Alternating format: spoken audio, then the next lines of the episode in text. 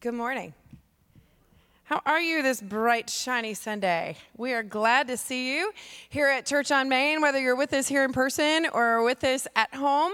Um, we hope your morning is starting off as beautiful as the sun was outside on my way here. And so, right now, we'd love it if you'd stand and join us in singing worship songs to our Lord. One, two,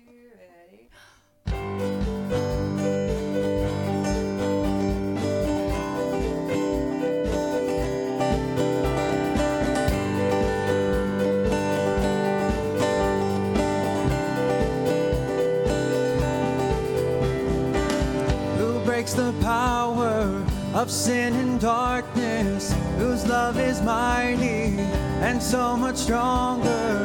The King of glory, the King above all kings, who shakes the whole earth with holy thunder and leaves us breathless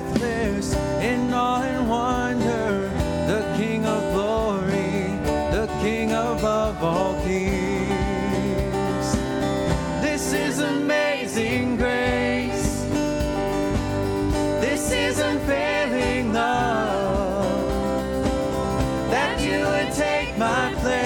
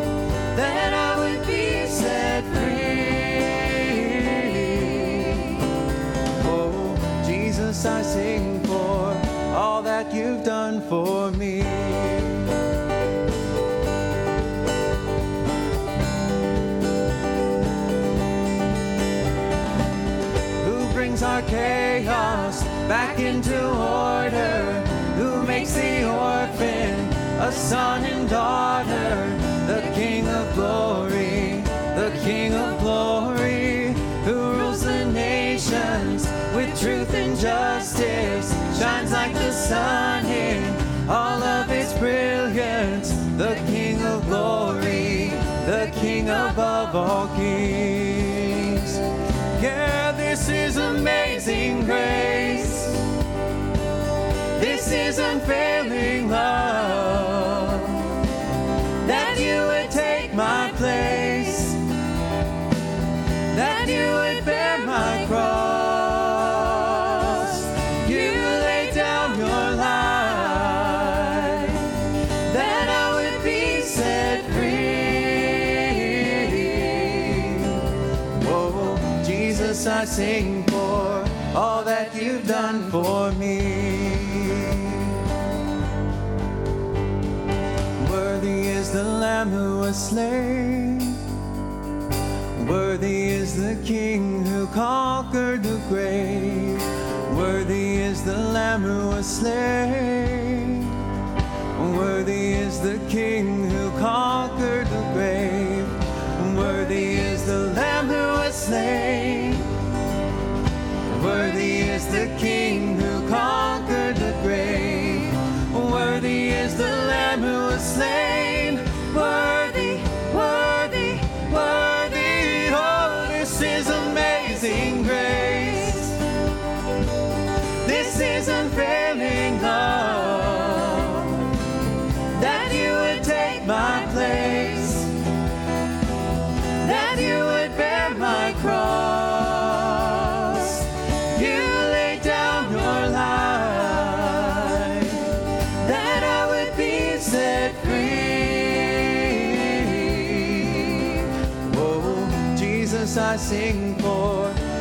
That you've done for me.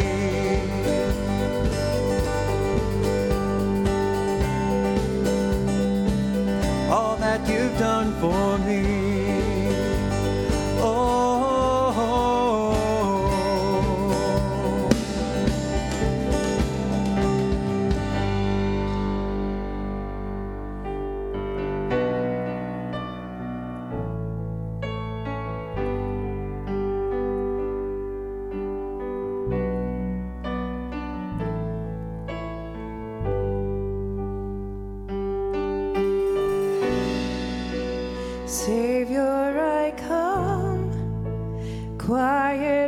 Come,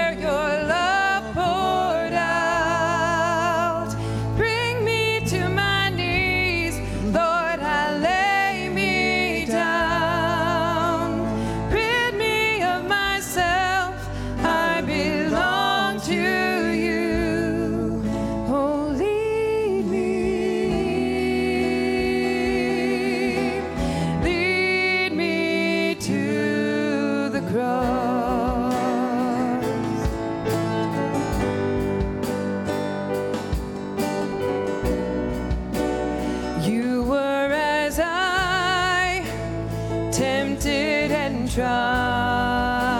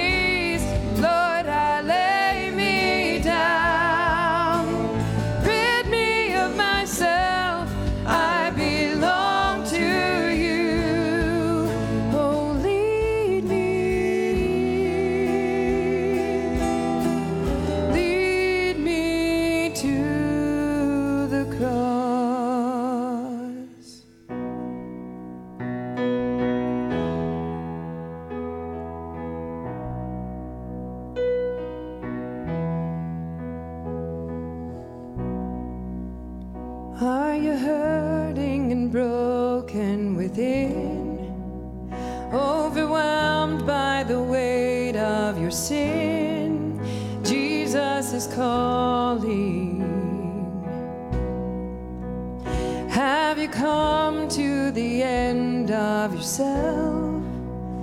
Do you thirst for a drink from the well? Jesus is calling.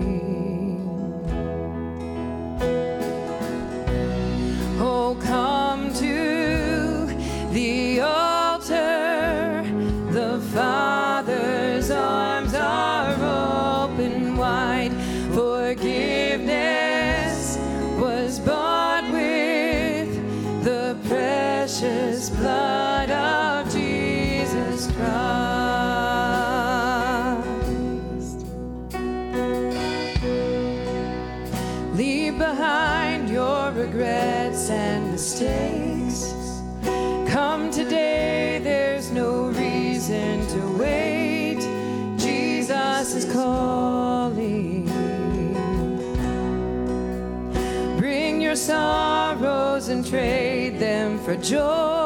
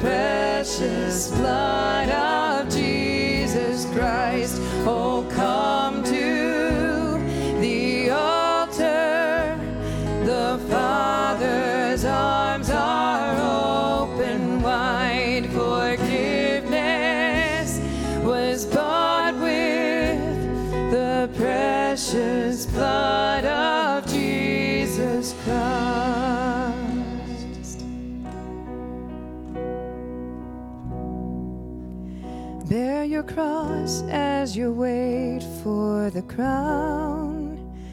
Tell the world of the treasure you found. Let's pray together.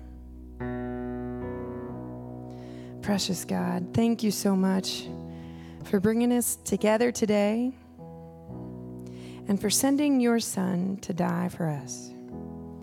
Lord, we thank you that we know that we are forgiven of everything and that you paid the ultimate price and you sent your Son to die for us.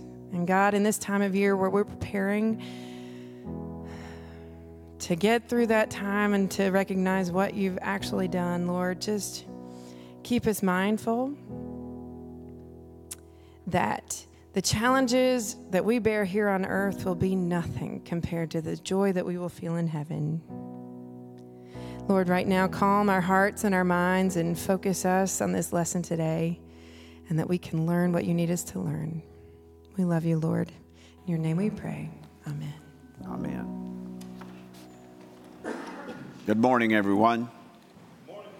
Thank you all for coming and joining, joining us for worship today. It is a nice day for us to be able to gather together, and I thank you for being here. I want to apologize up front to the Abels and to Melody.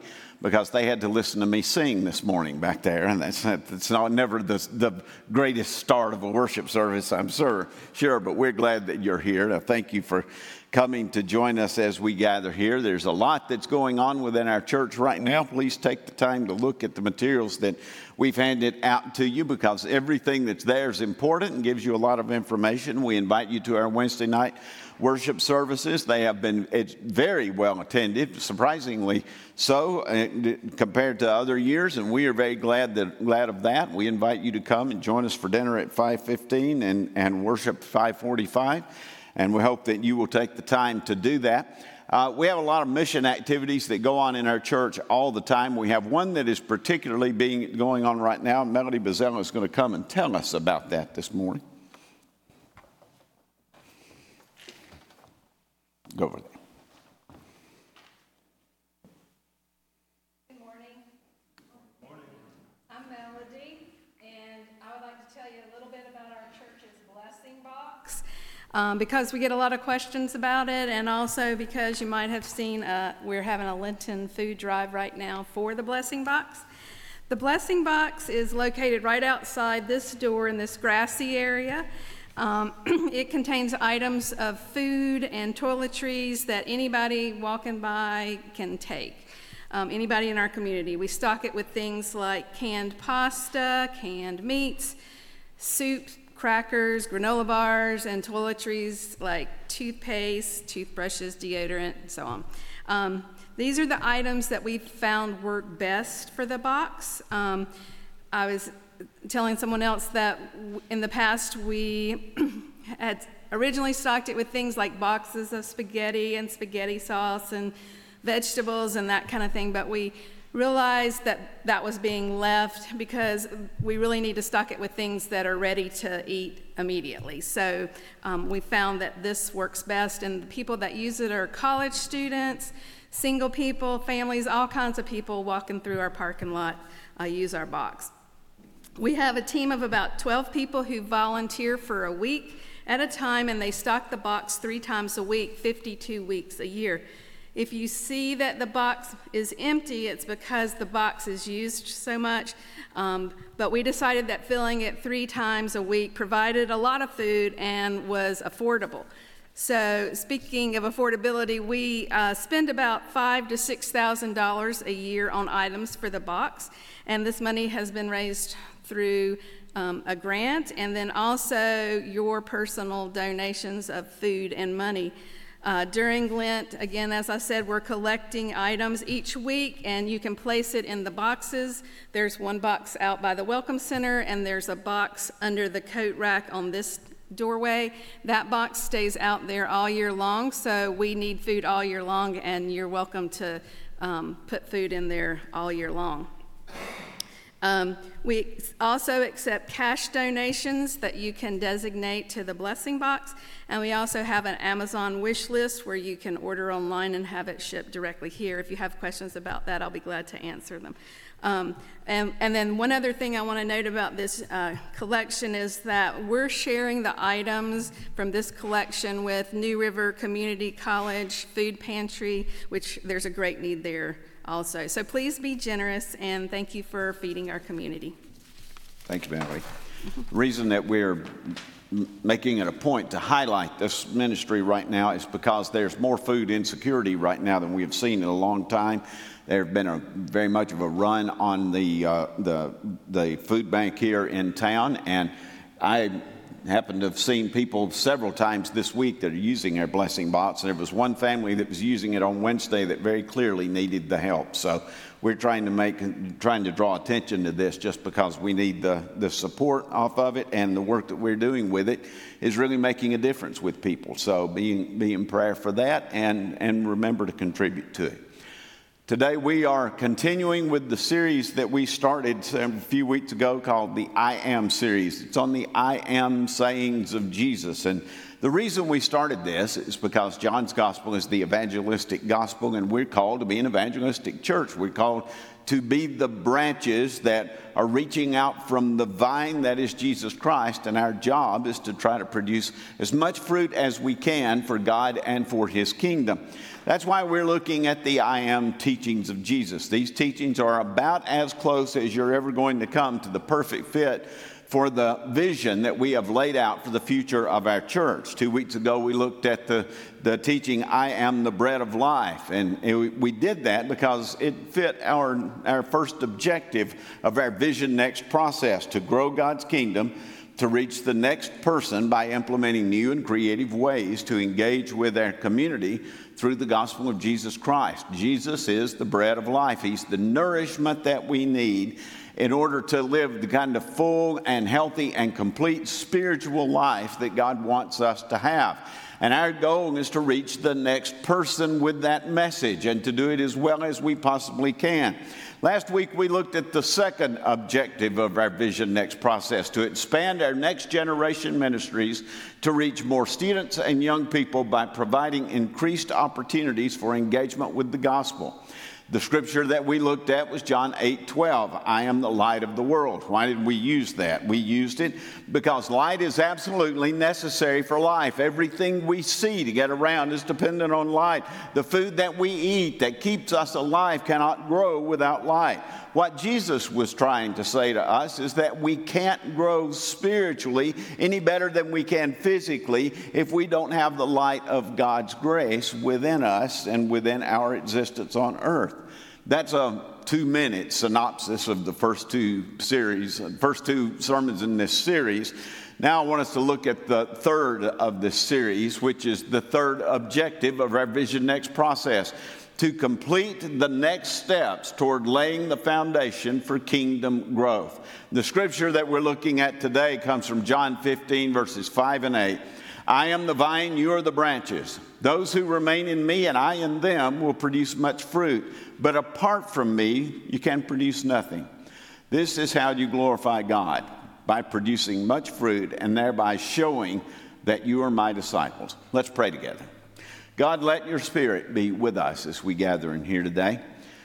We have come here to worship you, to, to offer our best to you, and to offer our best in thankfulness to you.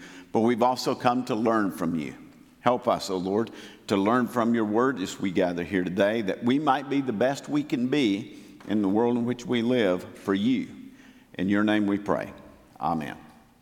15 years ago, my wife and I went to San Francisco to celebrate our 30th wedding anniversary. And while we were there, we took a tour of the California wine country.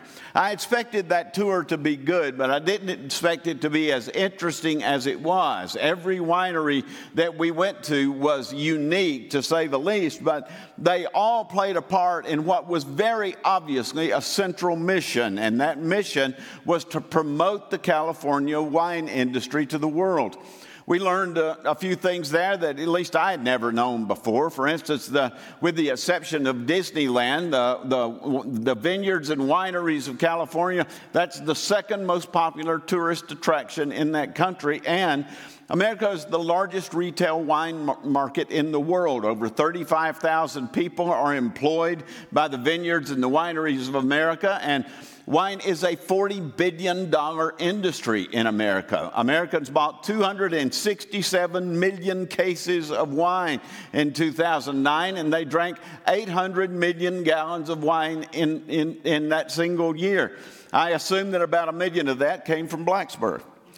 Anyway, that, that number has grown every year since then. And keep in mind, these numbers don't even include the vineyards that produce grape juice. We spend another $13 billion a year on grape juice. My point is, the fruit of the vine is big business in America if all of the vineyards in America suddenly died, there would be a huge hole in our national economy. But even though the vineyard industry is important, Jesus took the vine and he gave it a far more important value. He gave it a spiritual value, one that we need to look at. It far exceeds the, the economic value that we will ever have. Why? Because Jesus' teachings about the vine are one of answers one of the most important questions that we can have in life, and that question is, what is our purpose for living? The Bible makes it very clear that God doesn't do anything just to be doing it. Uh, whether there's a purpose for everything, with everything there's a purpose. Whether you're a Christian or not, you were born for a purpose. And if you don't find that purpose in the course of your life, you have wasted your life. So, what is our purpose? Well, let me give you a clue. It has to do with the vine. Vines are planted, vines are cultivated, vines are managed to do one thing and one thing only, and that is to produce fruit. That's what Jesus meant when he said, I am the vine and you are the branches. Those who remain in me and I in them will produce much fruit, but apart from me, you can do nothing. Our calling is to connect ourselves to Jesus through faith and then to produce the fruit of the vine for the kingdom of God. This is how you glorify God by your producing much fruit and thereby showing that you are my disciples. We are the family of God, and our calling is to spiritually procreate. And we're called to produce fruit, to add members to God's family.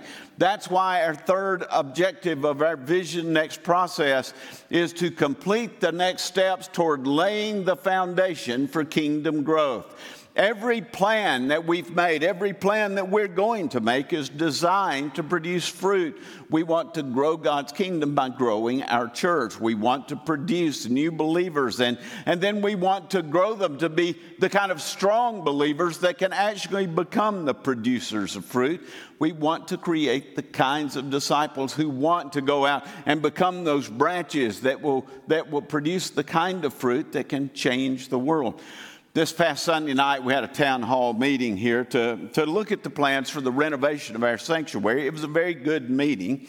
People asked a lot of questions, and some of them disagreed with some of the things that we were doing, but nobody was rude, nobody was angry, nobody said nasty things to each other, nobody criticized the team that had put these plans together. At the end of the meeting, Cecil McBride said something like, we, We've been planning this work for a very long time, and, and I think we just need to get on with it and get it done. And when they did, the room kind of burst out in applause that was a good thing and it, it, was an exciting thing to see happen but there are a few things that people are worried about they're concerned about and in the past i've had people ask me something that i might have expected to have heard but i didn't. They said they wanted to know if jesus would spend the money to renovate a sanctuary that's quote just fine the way it is. There are all kinds of ways to respond to that but i think the best way to respond to it is to say this Jesus loved the temple in Jerusalem. He went there to worship over and over again. He taught in the temple until the temple officials stopped him from teaching. He tried to show the people who came to the temple a better picture of God than they had ever seen before. Jesus went to all of the great festivals that were held in the temple. And, and he thought that building in Jerusalem that sat up there on Temple Mount was a beautiful building because it was a beautiful building. And when Jesus started thinking about the destruction that the Romans were going to rain down on Jerusalem and the temple, if the people didn't follow his way of peace that he was trying to show them, Jesus wept out loud when he thought about the destruction that was going to come, when he thought about the death that would come to the people, when he thought about the destruction that would come to the temple. Jesus loved the temple and the people who went there because Jesus loved God he loved the God that the temple represented. The building was precious to him, and he didn't want to see it destroyed any more than he wanted to see the people destroyed that was going to go there. The building, this building that we sit in right now, is the temple that our God has given us, and it's, it's a beautiful gift that we want and need to maintain. Countless thousands of people have come through this building since it was built in 1953. Countless hundreds have made professions of faith and been baptized in our, in our baptistry behind me. Hundreds have been married in this building. We have said goodbye to hundreds of people who, who loved this place and, and gave their life in ministry to it. We have ordained hundreds of deacons and hundreds of ministers in this building. Over 60 people have made commitments to be ministers of the gospel of Jesus Christ through this church just in the years that I have been the pastor here. This sanctuary was remodeled in 1974, and now it's time for us to remodel it again because when we take care of the gifts that God has given us, that's good stewardship of God's gifts and of God's kingdom. Is this building the church? It certainly is not the church. We are the church. If, if these buildings are destroyed tonight, we will still be church on Main. We will gather together. We'll find a place to meet and we'll try to go on with our ministries, but this building gives us the ability to do ministry to people in ways that we would not be able to do if we didn't have it. And the work that we're doing to, to renovate this building is going to give us the ability to use this room for more than just Sunday worship as we gather here.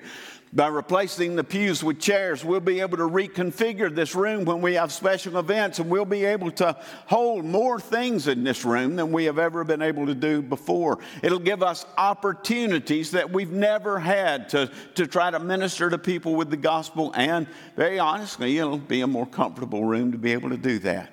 Are we doing what we ought to do by remodeling this facility? Yes, I think we are because it's good stewardship. And you people know me very well. Many of you have known me for 27 years. You know me well enough, and you've known me long enough to know that if I thought it was the wrong thing to do, I wouldn't do it and I wouldn't move forward with it at all. I believe this is the right thing to do, but there's one thing that I know for sure. I may think that something else is the right thing, there's one thing that I know. If we do nothing, that's what we'll produce nothing. And that's not what we're called to produce for Jesus Christ. We're called to produce much fruit and to glorify God while we're producing it. Jesus said, Again, I am the vine and you are the branches. The ones who remain in me and I in them will produce much fruit, but apart from me, you can do nothing. What we're trying to do right now is just one of our next steps of growing God's kingdom. By, by, by selling the part, at least all or part of the land that we own out the street, it'll give us the opportunity to do all that we need to do here debt free in the process after we have begun to pay off any uh, loan that we take when we first start out of this. But it will do something more than that. It will also produce the kinds of funds that we need to do the kinds of other ministries that we want to do outside the church to start making new disciples beyond the doors. This town is full of people who will not come to our church or to any other church because they don't believe in what we believe. But they would come to a community gathering that some of our people would hold in the neighborhoods that they would have. It would be an opportunity to get to know them. It would be an opportunity to meet them more than one time. And as they get to know us and as they understand who we are, they can begin to respond to the gospel and they can begin to come to our church through that outreach that we are doing. It will give us the opportunity to become greater branches than we have ever been in the past. It'll give us the opportunity to produce fruit that will glorify God. We can lead people on the outside to be part of God's church and God's family, and we can lead them to the connections that, that'll produce more branches for the vine. Back several years ago, there was a large Presbyterian church in Belfast, Northern Ireland, that decided to do a religious census of its community. There was about 2,000 houses that was right in their community, and they were going to survey those houses to, to try to get a sense of where people are in their spiritual lives. Were they members of a church? Did were they interested in church? What could they be doing that would try to reach those people that were not going? Took several weeks to try to get all of that done, but after they finished, the pastor was looking over the comments that his members had made as they had gone around to the doors talking to the people. One of those comments was, We don't believe in God and we wish you just leave us alone. They heard that one more often than they had hoped they would hear it. Another comment was, We used to be Presbyterians, but now we don't go to church. We used to be Baptists, but now we don't go to church. We used to be Anglicans, but now we don't go to church. We used to be Methodists, but now we don't go to church. They heard that one time after the other. Another one of the comments they, they heard over and over was, The children go to Sunday school, but the parents aren't interested in church. But the comment that the pastor read that bothered him the most was a comment that was made by, on only one survey by only one person, and yet he could not get it out of its mind. The comment was Christian but disconnected. That pastor said he started dreaming at night about somebody who was on life support and they kept disconnecting themselves from the power source. He said, the person in his dream was willfully and intentionally choosing to spiritually die. They were a branch that used to be connected to the vine, but they chose to prune themselves from the source of life. The pastor just could not escape that comment. He preached on it following Sunday. And when he did, somebody came up to him and they said, that man pruned himself from the church, not Jesus. When he did, the pastor said, God created us to be connected to one another through the vine of Jesus. The New Testament makes it clear that there is no such thing as a solitary Christian. A branch can't disconnect from the other branches without disconnecting from the vine. And to disconnect from the vine is spiritual death. If we're connected to Jesus, that'll breed a desire to be connected to the branches. If that desire isn't there, then there's something missing in your connection with Christ. God wants us to be in communication and in communion with God and with one another. He wants us to have communion with the family of faith, which is why we're focusing on this, this Vision Next journey that we are on. We want to provide the steps to being connected to God and to God's family because we believe there's something to be found in God and His church that can't be found anywhere else. So, what is it? John 15, 11. I have spoken these things to you so that my joy may be in you and that your joy may be complete. The first thing that can be found through Jesus Christ in the church is joy. And remember, I've said this many times, but there's a big difference in joy and happiness. Happiness comes with circumstances, unhappiness comes with circumstances. Depending on what's happening to us, we're either happy or unhappy. But joy is being connected to Jesus Christ, who will never leave us and never forsake us, no matter what our situation is. We're trying to build the steps to Jesus because Jesus is the joy of life. He can empower us for whatever our situation happens to be, be it good or bad. The second thing that we can find in God in His church is love and friendship. And those two go together because God's love produces true friendship. This is my command love one another as I have loved you. No one has greater love than this that someone would lay down his life for his friends. You are my friends if you do what I command you to do. And this is what I command you love one another. Jesus is the vine, and the vine is flowing with God's love. And if we become a branch to that vine, that vine is going to produce the fruit of the vine, which is love and friendship. Do you like to know why there was, there was not nastiness going on in our sanctuary last Sunday night? It was because we're connected to the vine. Nobody wanted to be mean to each other. They expressed their opinions and they expressed them well, but when we finished expressing them, we were the family of faith. We were love and friendship that had come together.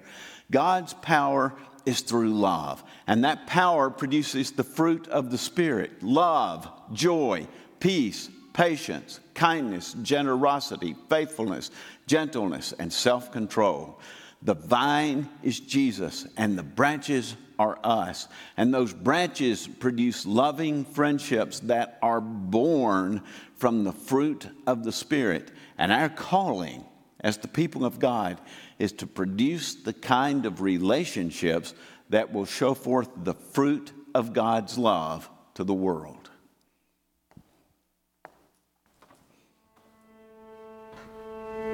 Love has the power to change someone's day, to lift someone's heart, to comfort someone's soul. Love is a language that everybody speaks men and women, young and old, rich and poor.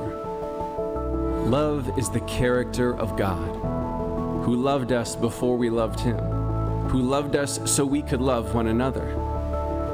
Love is not just a feeling, it's a commitment. Not just an emotion, it's a decision. Love is about giving, not getting. Jesus said, Love the Lord your God with all your heart, soul, mind, and strength, and love your neighbor as yourself. By this, all people will know that you are my disciples, if you love one another. This is the power of love.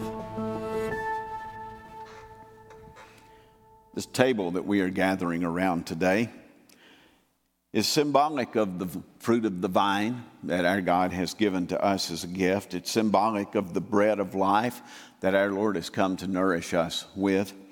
When we come to this table, we are making a commitment. We are, our commitment is to love God with all our heart, soul, mind, and strength, to love our neighbor as ourselves, and then to try to go into the world to produce the fruit that our Lord wants us to produce. Today, as we come to this table and as we take this meal, as we dip the bread into the wine, and, and as we taste it as we walk away, let us remember that we are not just remembering what Jesus has done for us, as wonderful as that has been, but we are making a commitment to try to do for Him as He has done for us and to try to do for the world around us because He is the vine that gives us our nourishment of, of our spirit and we are the branches that are called to produce the fruit. Let us commit ourselves to the fruit of the vine, to the bread of life, that we might be the light of the world. Let's pray together. Lord, let your spirit be upon this meal that we are about to take. Fill us with your grace and with your love. Help us to know you and to know you well as we partake of this meal. And let it nourish our souls so that we may go into the world to try to help nourish the world through your grace. For it's in your name we offer our prayer. Amen. We invite you to stand, come down the center aisle, take the bread and dip into the cup, and remember the commitments that we are making. Come forward.